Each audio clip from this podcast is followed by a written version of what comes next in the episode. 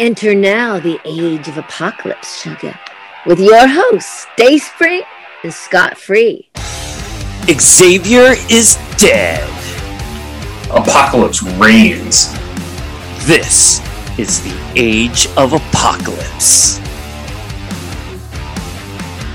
Scott, guess who we have back in the podcast? Well, me, but uh, now who, who do we have back?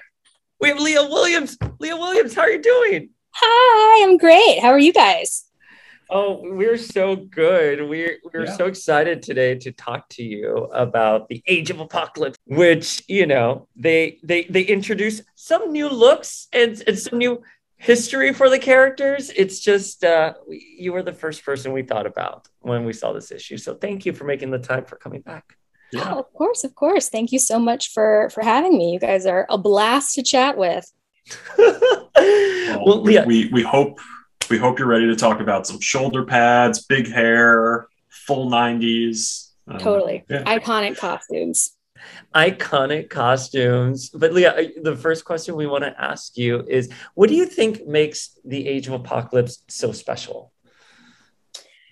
I think that there was nothing else like it. I, I think that it it was very very new and exciting and kind of holds space um, the way that Inferno did as an X Men event, where um, all of these stories are coming together and telling something so grand and exciting and new and different. Intimidated to do X Men Black came across, but um, it it was also an opportunity for me because I was coming into it knowing his art style, being super familiar with it, and being able to write to his style um, is was such a joy.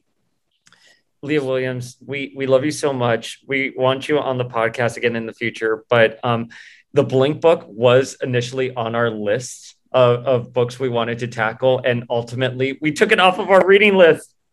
I mean, now- fair, fair. I, I'm sorry for uh, making you guys do the extra work now, putting it back on. Um, well, listen, if Leah Williams comes on this podcast and says that the Blink miniseries was one of her favorite AOA titles, that is Back on going the on the reading list. It's Yeah. back on the list. It's back on the list.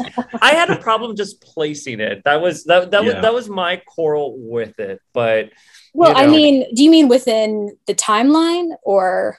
Yeah, like the reading guide. I think Marvel officially puts it towards the beginning because some parts of it take place in a prequel, but then like the ending, which I'm I'm forgetting how the ending is. It, it kind of ends with her going into exiles. So I felt like it was just too open ended for something else. You know And it I mean? also came out like significantly later than the AOA Yes. event. yes, Like- you're absolutely right. years afterwards too. A couple So I'm kind later. of cheating by um, referencing it, but in my defense, for me, it was super memorable I mean, it's Blink. I mean, she is. She's incredible. and strange and different given the context of, of when it's happening. Like this is not a a healthy kind of loving relationship that we're looking at here. We're looking at trauma bonding in the midst of age of apocalypse and it's it's not comfortable um, especially if you're coming into it having known these characters and knowing their their backgrounds and the age gap and like all of this kind of stuff um, it doesn't feel great but what it does is add to the overall sense of you know foreboding uh, and and doom and gloom that we've got going on um, kind of raises the stakes in that regard. Nothing is as it should be. Coming at it is okay no love. No love whatsoever because to him that's a comforting thought um, given everything that he's gone through. And of course there are really severe consequences to removing all romance all familial love all platonic love all queerness by default. Um, it's it's got huge huge implications and consequences. So um, the book that i was asked to write uh, when i was approached about it it was like hey do you want to write the gestapo book of this? And and in my head i felt like the monkey's paw finger curl like okay, but I'm going to make it super fucking queer because how dare you ask a queer writer to do this? Um, so, yeah, that was why it was traumatizing to write. But also, there is literally no other approach that I would have wanted to take with it um, because the, the kind of storytelling real estate that I wanted to stake out with it uh, is is not to, you know, just head on be the enforcer book be the bad guys in everybody else's book. I wanted to do something nuanced. I wanted to do something that really explored the consequences of queer erasure in in like a tangible authentic way. And um, you know we've got jubilee on the cast too who her memories of shogo her son were erased also so she has empty nest syndrome without knowing she has empty nest syndrome and she is grieving the loss of her child without knowing that that is what she's feeling so of course, once she kind of remembers everything in in the end, she's the first one to uh, get her memories back. I think. Well, actually, I can't remember. Same. But I, I can't remember either. But yeah, it, it was just like saying. dominoes falling in the yeah. end. But basically, the extremists, which is the name of this team, um, that in Nate Grey's Utopia, they were charged with kind of, uh, you know, taking in people who violated the the romance rules. Um, the in the end, it ended up being the extremists who destroyed Nate Grey's Utopia because out of the entire line, they were the ones who kind of woke up first and realized what was going on. Uh, specifically, Northstar, Iceman, Jubilee, and Richter, um, who in in this world could not remember Shatterstar, but uh, was running a movie theater because it made him feel comforted, and that you know, of course, is because a small part of his subconscious related movies to Shatterstar. Well, like the the next character who appears in the Chosen is um, very unfortunate, like dress choices. Uh, Cyclops in the Age of Apocalypse. Uh, got the hair and the, the eye and everything. Like, um, like what would your approach be to writing like a really sort of like straight laced character like Cyclops in a sort of over the top setting like the Age of Apocalypse? honestly i think that the choices they made with that were were great for his character like the long hair the stubble it, it is completely uh, opposite of what you know our Scott Summers, the way we know and love him, would have chosen to present himself. This version is way messier, way more unkempt, and uh, probably like you know regular Scott would break out into hives at the thought of letting people see him that way. Um, and uh, at the thought of having to condition his hair every night. Yeah. Oh, it's not beautiful even conditioned though. It's like fully. No, it's not conditioned. Fair. Like in his face, cover emo style covers um, half his face most of the time, and uh, just wild. He looks like a jungle man. Oh, I mean, I do love that look for him. But the next character is his little brother Havoc, who is such a big reaction to Cyclops in Age of Apocalypse. Do you think it's ever possible to like separate that relationship for Havoc? I think with Hellions, you know, with Zeb Wells Hellions, it has been, but I'm curious from your perspective. Do you mean separate it from Scott in general or in yeah. Apocalypse specifically? Well, I think in general, because I do feel some of the larger Havoc stories deal with him being, you know, Cyclops's little brother? I, think that, you know, there's no way to uh, kind of permanently uh, separate them without some sort of retcon. But uh, I also like the fact that being in Scott's shadow is something that affects Alex all the time. Um, it is it is a part of his identity and a part of his story, and it kind of adds to uh, his inferiority complex and uh, ambition to be more than just Scott's little brother. And yeah, I totally agree. Zeb did a fantastic job. Um, getting me to fall in love with Havoc for the first time in Hellions. Um, I teased Zeb uh, before I, I, had ever read an issue of his Hellions or read his scripts rather first. Um, I teased Zeb about how much I hated Havoc and and kind of the uphill battle that he had to make me love Havoc again. And then he did it in less than one issue, like a few pages of of uh, his first Hellion script, and I was like, God damn it, Zeb! well, now I got to make room in my heart for this new character. Well, because someone like Havoc, like I even think of like Uncanny Avengers, where one could argue he took on more of a leadership role with the Avengers and and leading that that that team. But you know, the opening page is him being angry at Cyclops, and you know, even when the time display Cyclops comes in, you know, there's there's that drama there between them. But I think Zeb, what he did really well, and I can't believe we're talking about Hellions in past tense because that's such a great book, and and he's so wonderful, but he was t- saying to us that that the his characters are traumatized characters and and they're dealing with their trauma. And alex has a lot of that. And and i what you said like yeah i fell in love with alex issue one of hellions wait here's a fun follow-up question though since you wrote polaris in x factor and in hellions havoc is like heartbroken over Madeline. what what do you think polaris thinks of that situation um, I I think that it's probably a relief to her, honestly. so, um, Zeb and I were were like collaborating on how to distance Polaris and Havoc the entire time. Like there are so many moments in uh, both X Factor and Hellions where we're pushing them further and further apart so that they can kind of reach this. Uh, equilibrium as friends on equal footing uh, by the time of the Hellfire Gala, which is also something that Zeb and I collaborated on.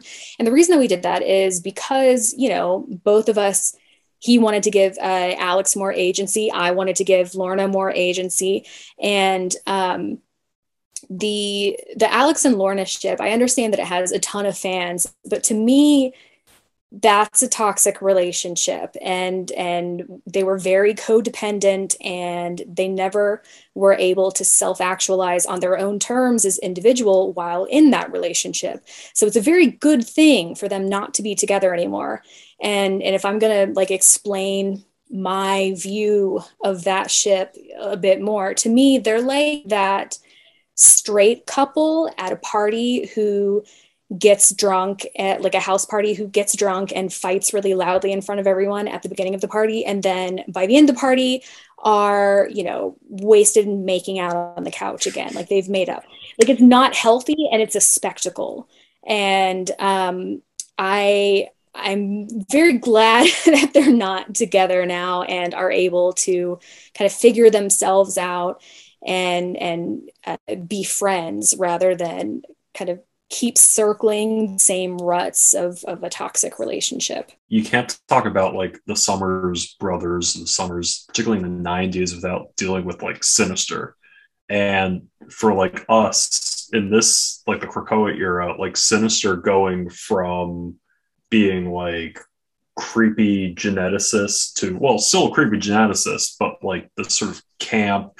I was going to say a creepy, figure. campy geneticist. Creep, but but like it, it, it's like how do you feel about like the change in like sinister where he's almost become like the sort of like campy well liked by like fans figure when it's still like sinister I love it, honestly. I think it makes him that much more distinctive and memorable. Um, I was it Kieron Gillen who was the first to like really give Sinister his his kind of campy uh, voice. Like it's it's so it, it registers as so authentic and natural to me given this character's personality and his narcissism and how over the top he is like Kieron really kind of brought it all together under one umbrella and one unifying, cohesive voice that is a lot more approachable for new writers to tackle because it is so distinctive and memorable that he is his own character now. And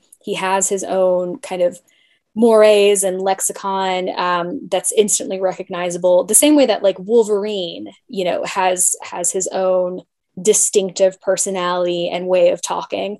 Um, so I love it. And I also think that uh, the fact that he's so beloved by fans now, even still being a villain, like it's it's going to be a lot of fun when the other shoe drops and you know he's never stopped being a villain he's never stopped looking out for himself so someday obviously that's going to be a lot of fun to play with the next character in these data pages is Storm. And I'm curious, what, what do you think makes Storm such a great character in general?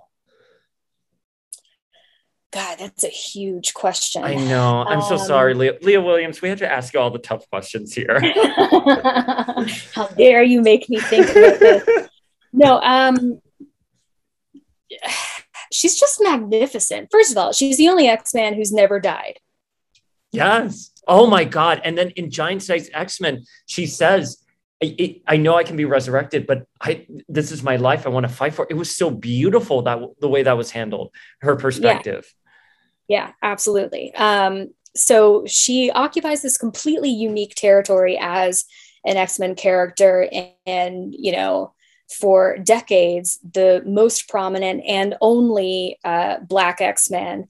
Um, and you know a black woman who was just owning her own space and storytelling in the comics um, it's it's incredible um, and she is op as hell she is by far one of the most overpowered x-men just kind of a nearly infinite range of her abilities. Um, it's,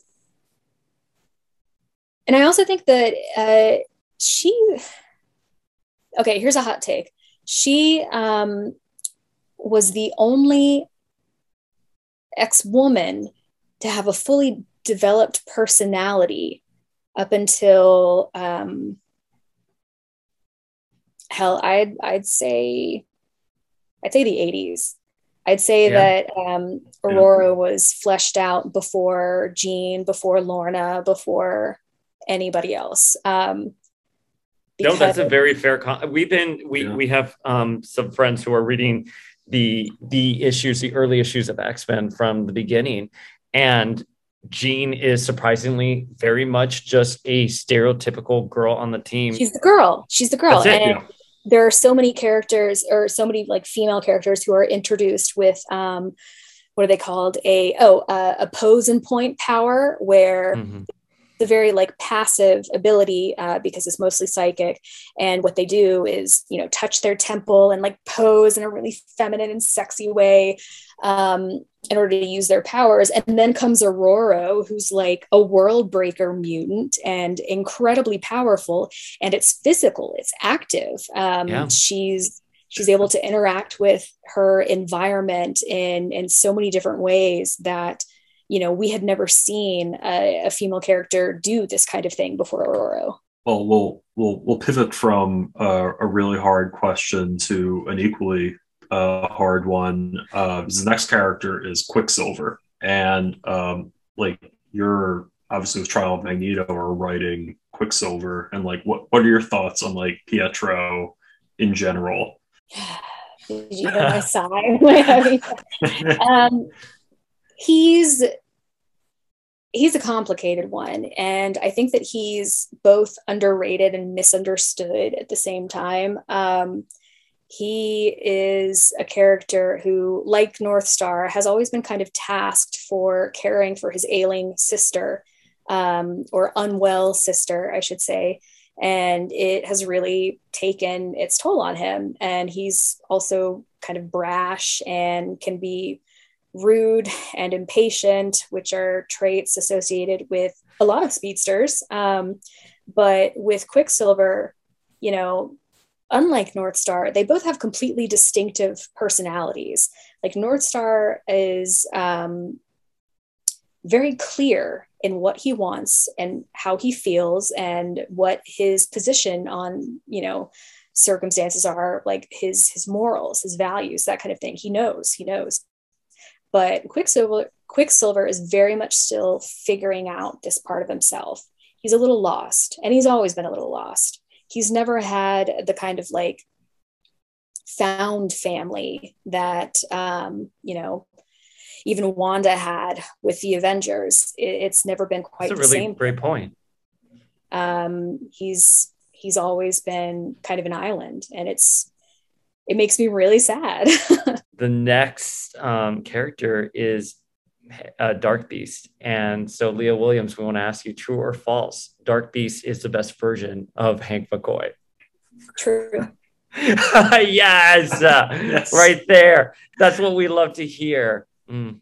I mean, it's fascinating, and I feel like it. You know, we're talking about uh, in in comparison of Dark Beast between contemporary Beast and what's going on in the current comics, which is taking a pretty dark turn. Like, it, there's Mhm. something very exciting about it, and something that feels natural.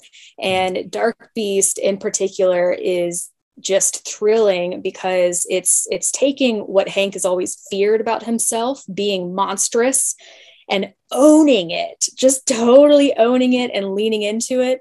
And it's so compelling.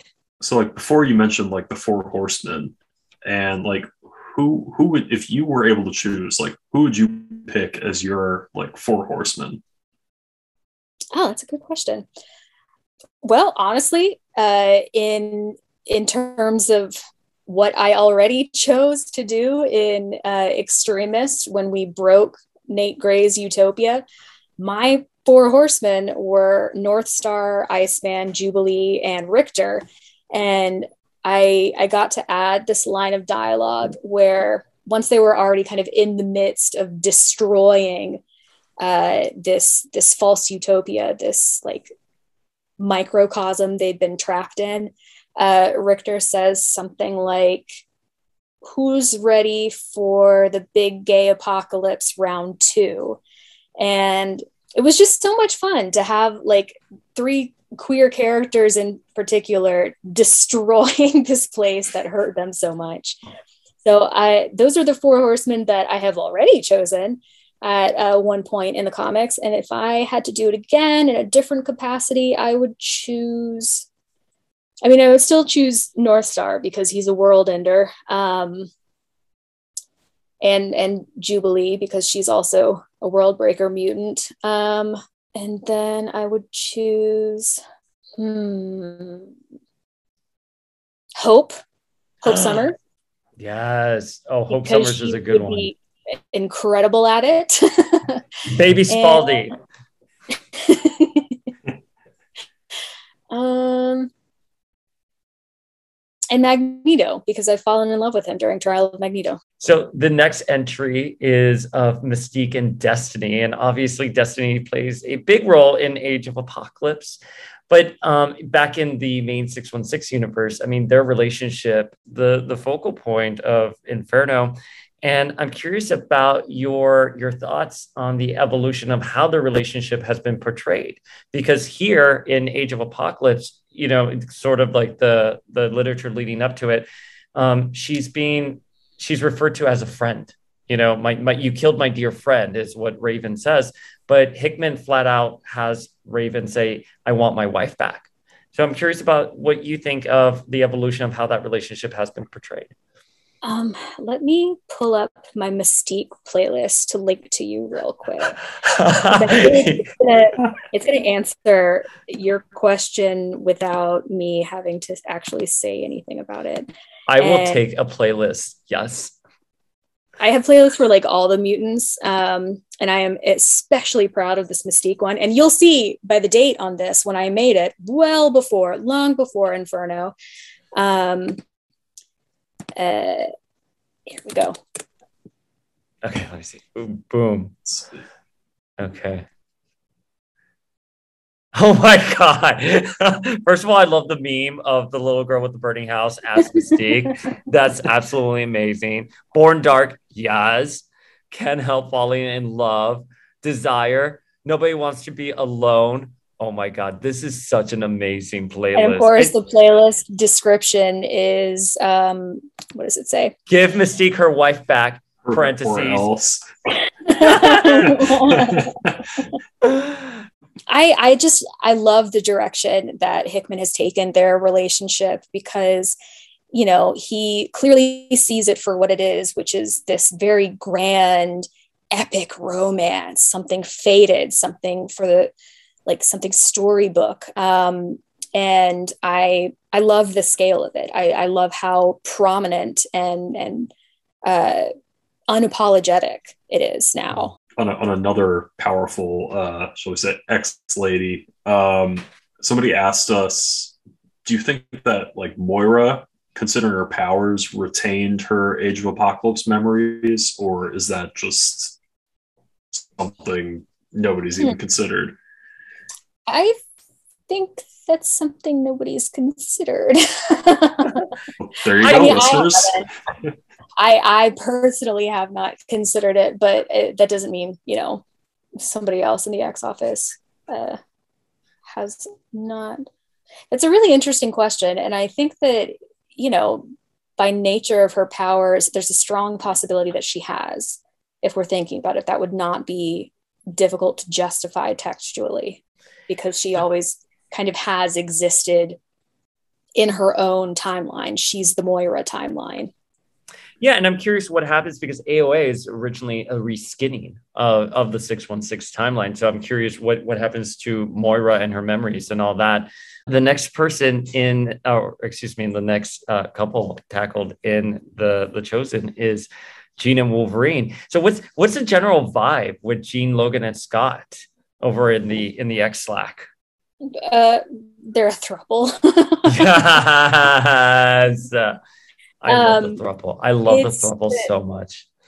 It's definitely one of those things where like um in in the comics it is meant to be ambiguous on purpose because obviously not everyone reading the comics is going to be as open-minded or accepting of this uh, and so it's kind of like an ink blot where they're going to see what they want to see and what like straight people sometimes want to see is something uh, normal and recognizable and heteronormative, you know. Um, but of course, it is not, you know, textually limited. That's not a closed door that is not open for other types of interpretation.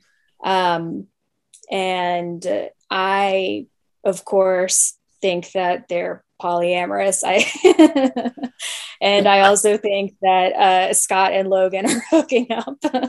that is my read on it.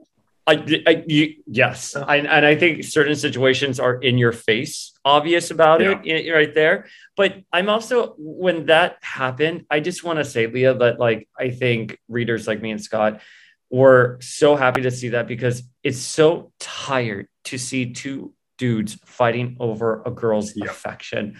It is such an antiquated story point it's that doesn't out. give, does not, it, it, it, just go away. Give us something new. And you guys have done that so well. Well, that, that is all Hickman, I gotta say, because he hates the shipping wars and came into it like, no, I'm not doing that.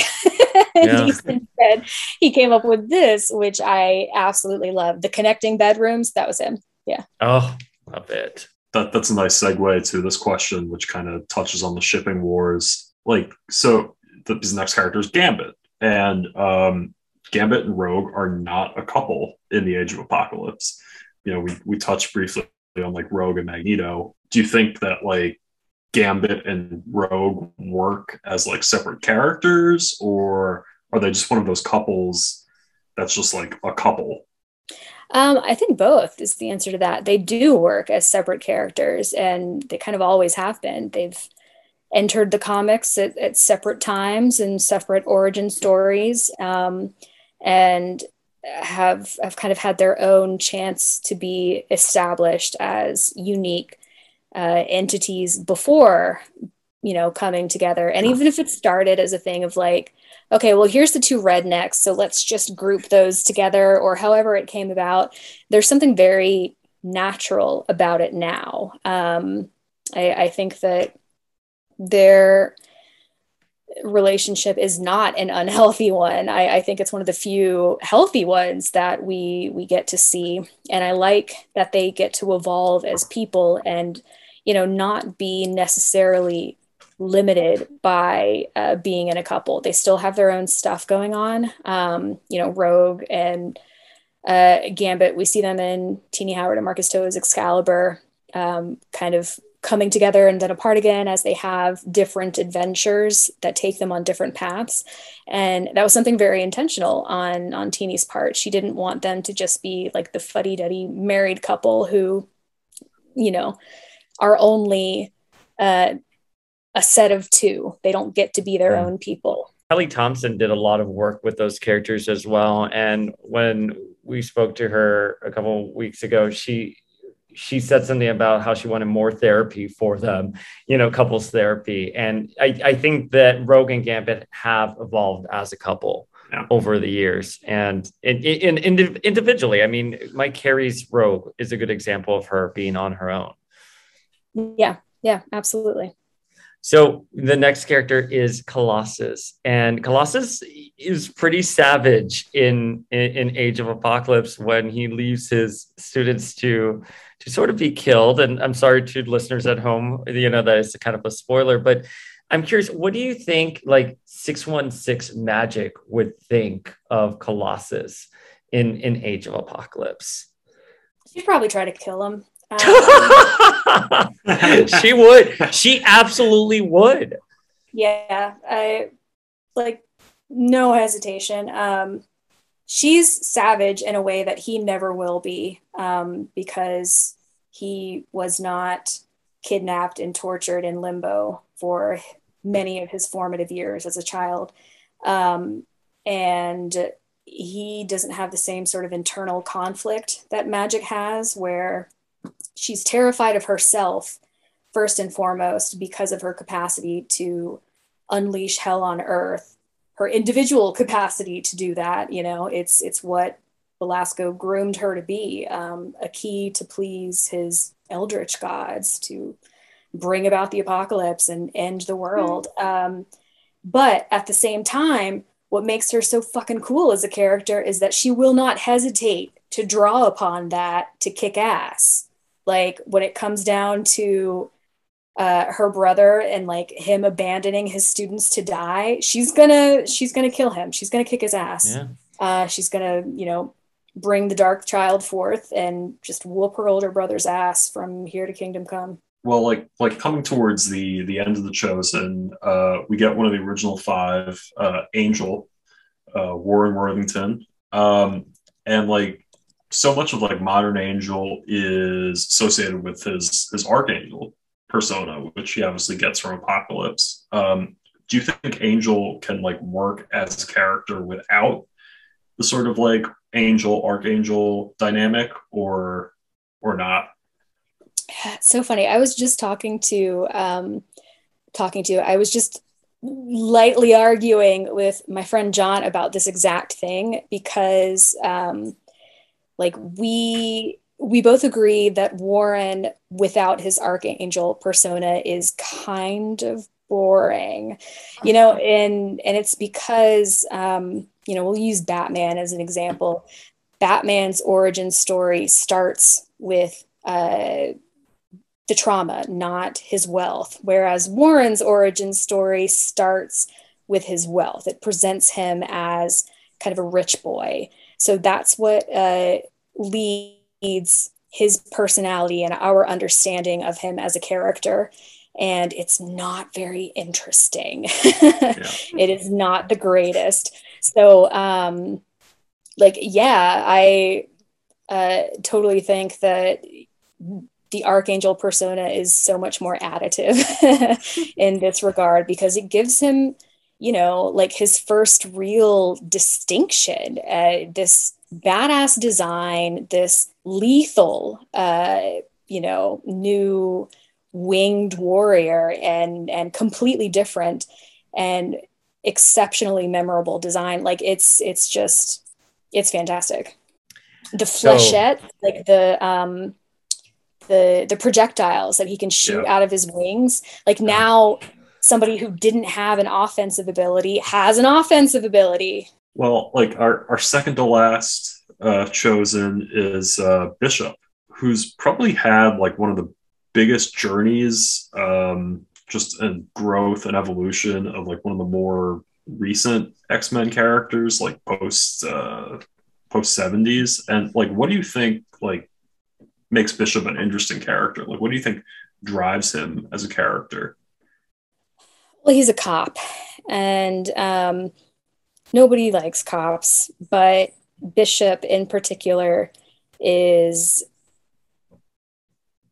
he's very strict with himself and you know his kind of rules about the world as he understands it. But at the same time we do get to watch his understanding evolve as time goes on and his understanding changes um, depending on where and when he is and i think that's a really interesting journey and i love the way that it kind of almost comes full circle in Marauders, where he's this like roguish vanguard figure who is not about, um, you know, capture and punishment and and being a cop and that kind of thing. It's more about rescue and liberty and and fighting on like a completely different side of things and that is an amazing journey um and i think like personality wise his uh, his demeanor, his way of being is so distinct compared to everybody else that we encounter in the X Men. Like he's another really memorable voice and uh, is is is kind of dry like Scott and really strict like Scott, but he's not a wet blanket like Scott. He's not internally tortured the way Scott is, and it it just makes him such an interesting. Uh, character to watch interact with other personalities in the X Men. So, speaking of interesting personalities, our last question uh, is for this last character, which is Xavier. And, you know, Apocalypse in this data page is musing what the world would have been like had Xavier not died. So, Leah Williams, we're going to ask you should Xavier have remained dead? I mean, you know, I'm going to say yes because I hate. yes. So then our last episode. I I don't like Charles. I think he's a bad guy. I think that he like pretends to be this benevolent, martyred altruist when really he's super manipulative, and I don't like him. Um, I am reluctantly going to probably love him uh, in some stories coming up soon because I know it's going to do the same thing that Zeb did to me with Havoc and Hellions, where, uh, you know, somebody riding the hell out of him is just going to make me love him for the first time. So I'm not looking forward to that um, because then I'll have to give up this, you know, years and years long grudge I've had against this character. Um, but yeah, I think it would be really interesting to see X Men develop uh, without him longer, more. Um, you know, we've done it before in the past. We can do it again. We don't need him to save the world. All right, guys, that is our interview with the incredible Leah Williams. We are so excited that she came back to the podcast to discuss Age of Apocalypse and give us insight on characters in the Krakoan Age. Next up, I want to give a warm welcome to the newest member of the Power of X Men team, you know her because we mention her on every single fucking episode of this podcast, and she has been a guest countless times on this podcast. Demanda Martini, who is going to be giving us reads on X characters going forward as we do our Age of Apocalypse reread. So, without further ado, here's Miss Demanda Martini. Hi, Power of X Men podcast. It's me, your favorite cosplay queen, Demanda Martini, and I'm here to read you characters from the Age of Apocalypse. Today's character is Bishop. Bishop's look in AOA is pretty fire, with the shaved head, the rippling muscles, the brooding attitude. But he should be careful about all of that brooding because the next time that we see him and he's brooding with a shaved head traveling through time, it didn't end very well for him. I mean, trying to murder a baby? Just irony that in this timeline he seems to be protecting babies. So, which is it, Bishop? Are we here to protect the future of mutant kind, or are we here to kill babies? Join me next time for another character on reading characters from the Age of Apocalypse, right here on the Power of X Men podcast. Mwah! Well, thanks, Sugar. The age of apocalypse is now over, and we'll see you next time.